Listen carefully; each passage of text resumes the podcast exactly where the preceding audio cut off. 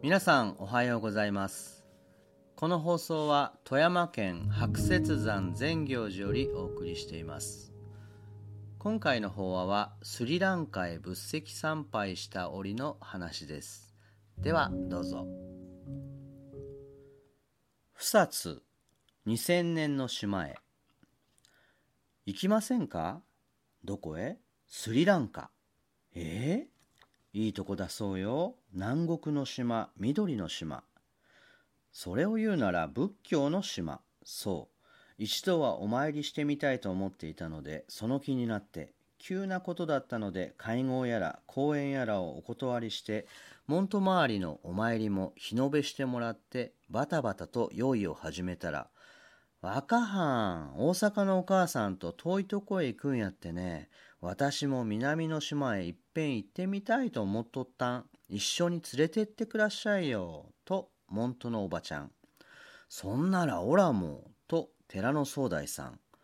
この人は以前、インドへ一緒に行った人。トントンと話はまとまって、実は昨日までいっしゅうかん余り行っていました。で、今日は本場のセイロンティーでも飲みながら土産話を聞いてもらおうと思って、茶の間にはお経の会のメンバーが集まっている。地図で見ると、インドの右下に涙の雫のような島がありまして、これがスリランカ。以前はセイロンといった国で、ここはインドからお釈迦様が直接仏教を伝えた国と言われ、その教えがにせんねん余り脈々と息づいていると言われます。雪国を長靴で出て、大阪で靴を履き替えて、お坊さんや信徒の方などじゅうはちにんのグループに混じっての仏石参拝旅行となったわけですが、向こうへ着いたらとにかく摂氏さんじゅうど、湿度 ななじゅっパーセント、こりゃもう何とも言えない嬉しさで、門徒のおばちゃんはわーわーと胸をはだけてあられもない。母親はスケッチブックを出して写生に余念がない。宗大さんは乳牛を十数頭買って田んぼを何丁か持っている酪農家で、いちねんにさんども米の取れる姿を見せつけられて、真剣に永住を考え始める。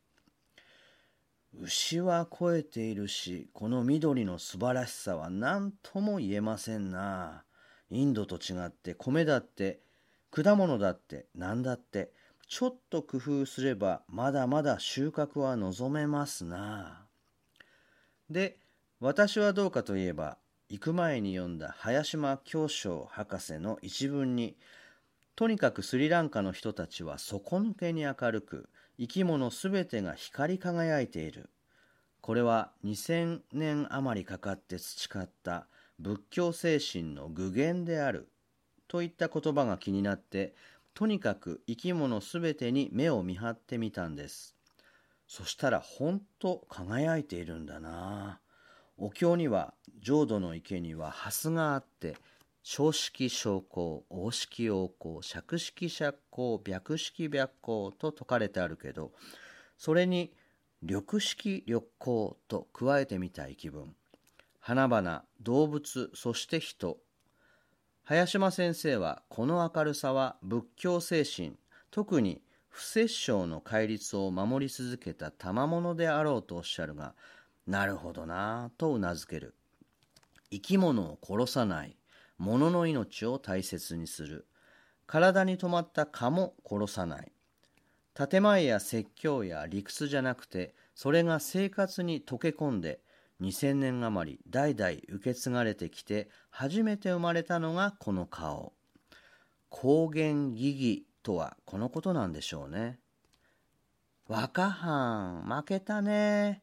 にせんねんかかるちゃ。と門徒のおばちゃんは無邪気であります。